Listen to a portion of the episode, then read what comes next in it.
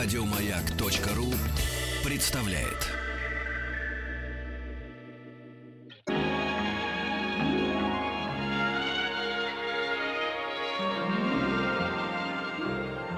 Уральские самоцветы.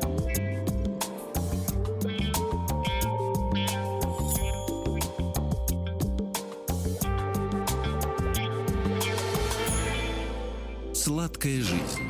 И сегодня не слипнется. Не поднялись, у меня профитроли. Ой-ой-ой-ой-ой-ой. В пятницу пытался сделать, вышли очень вкусные лепешки, но профитролями их не назовешь. Но лепешечки были очень вкусные. А у меня жена сделала пласт- пластовой, наверное, правильно сказать, мармелад. Ух ты! Это, я тебе скажу, мощь. О мармеладе мы поговорим в следующий раз. Конечно. А сегодня мы возвращаемся к маффинам. Мы начали свой разговор о кексах и дошли до знаменитых английских маффинов. А, Кексы маленького размера, круглые формы называются маффинами, которые также пришли к нам из далекой Англии.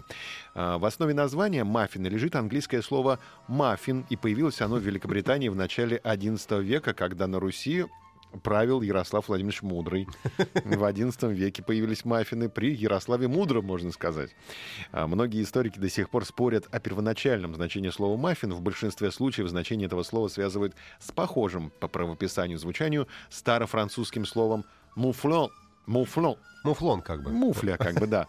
Переводится как «мягкий» и применяется для описания мягкости и качества хлеба. Чё, как муфля, так говорят. Говорят, Ну, такой, да. значит, В Челябинске. бесхарактерный, мягкий, да. В муфля. Челябинске говорят про муфля. Так вообще не говорят. Потому что старофранцузским любой челябинец владеет. Ну, потому что в Челябинской области есть Фершпенуаз и Париж. И Париж, конечно. Другие языковеды относят происхождение слова к исконному немецкому слову му- муффин, муффин, которое обозначало небольшой пирог. Современное название маффинс переводится как буквально булочка к чаю.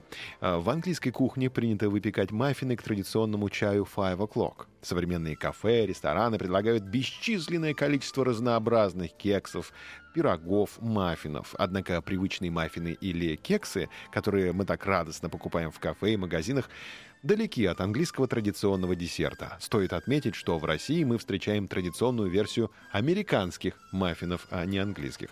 Настоящие английские маффины выглядят несколько по-другому. Это плоская лепешка. О, У тебя получились маффины, значит? у меня получились не профитроли, а маффины, конечно. Плоская лепешка, которая обжаривается перед подачей на стол на открытом огне. А, Кстати, у меня пергамент э, загорелся в духовке. Поэтому, считай, был открытый огонь. Мгм. Точно маффины. Подают Не на английские... телефонах жарил? Нет, почему на телефонах? Ну, в последнее время взрывающиеся телефоны. А, нет, у меня старый телефон. Подают английские маффины со сладким джемом или вареньем. По традиционному рецепту английские маффины пекут из белой пшеничной муки с добавлением сахара, а также соли. Для тех, кто... И обязательно дрожжи надо. Для тех, кто не знает, пшеничная мука в Англии не отличается высоким качеством помола. Что они там в Англии знают, что ли, как... Да откуда у Да. них? Живут на своем с мельницы. острове. Вот. Откуда муку-то знать? Понятно. Лодки текут у них. Поэтому хлебобулочные изделия быстро черствеют. Понятно, влага там и плесень. Именно поэтому английские маффины принято подогревать непосредственно перед подачей. Низкокачественная пшеничная мука в Англии натолкнула сообразительных англичан на приготовление тостов, которые также получили широкое распространение во всем мире. Англичане очень любят традиции, поэтому английские маффины они также готовят по традиционному рецепту. Выпекают ароматные и вкусные маленькие кексы в печи или на специально организованных жаровнях, при этом не используя формы для запекания. В доменной печи, но в английской Или русской печи. Или русской печи, да.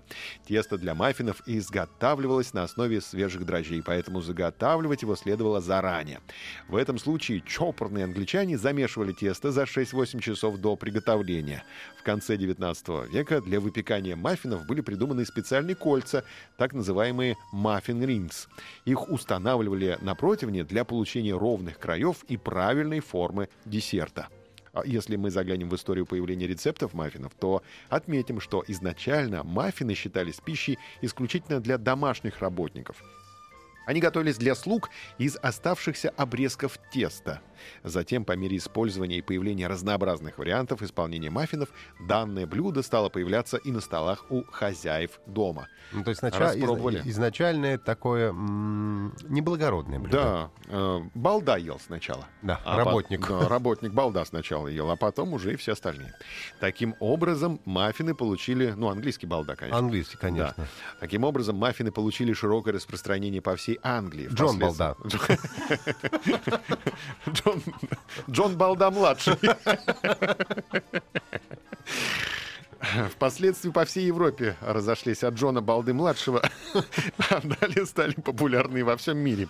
Маффины, изготавливаемые в Европе, очень похожи на традиционные кексы, которые в Северной Америке принято называть капкейками или маленькими кексиками. Что касаемо приготовления маффинов в Северной Америке, которые заполонили местные прилавки, тесто готовится без применения дрожжей. Пышность и увеличение объема теста достигается благодаря использованию соды или химического разрыхлителя, известного также как пекарский порошок. Именно поэтому в американских кулинарных книгах рецепты маффинов и кексов размещают в разделе бездрожжевых хлебобулочных изделий. Американские маффины принято выпекать в отдельных маленьких формочках из металла или силикона. Фирменным знаком американских маффинов также считается дополнительная бумажная розетка, а, которая прилипает и которая Да. лезет в рот. Естественно, ее не оторвешь Да. по-нормальному. Вот, американские маффины нам не нравятся. Но тем не менее ты их готовишь. Да. Продолжим завтра в это же время. Еще больше подкастов на радиомаяк.ру.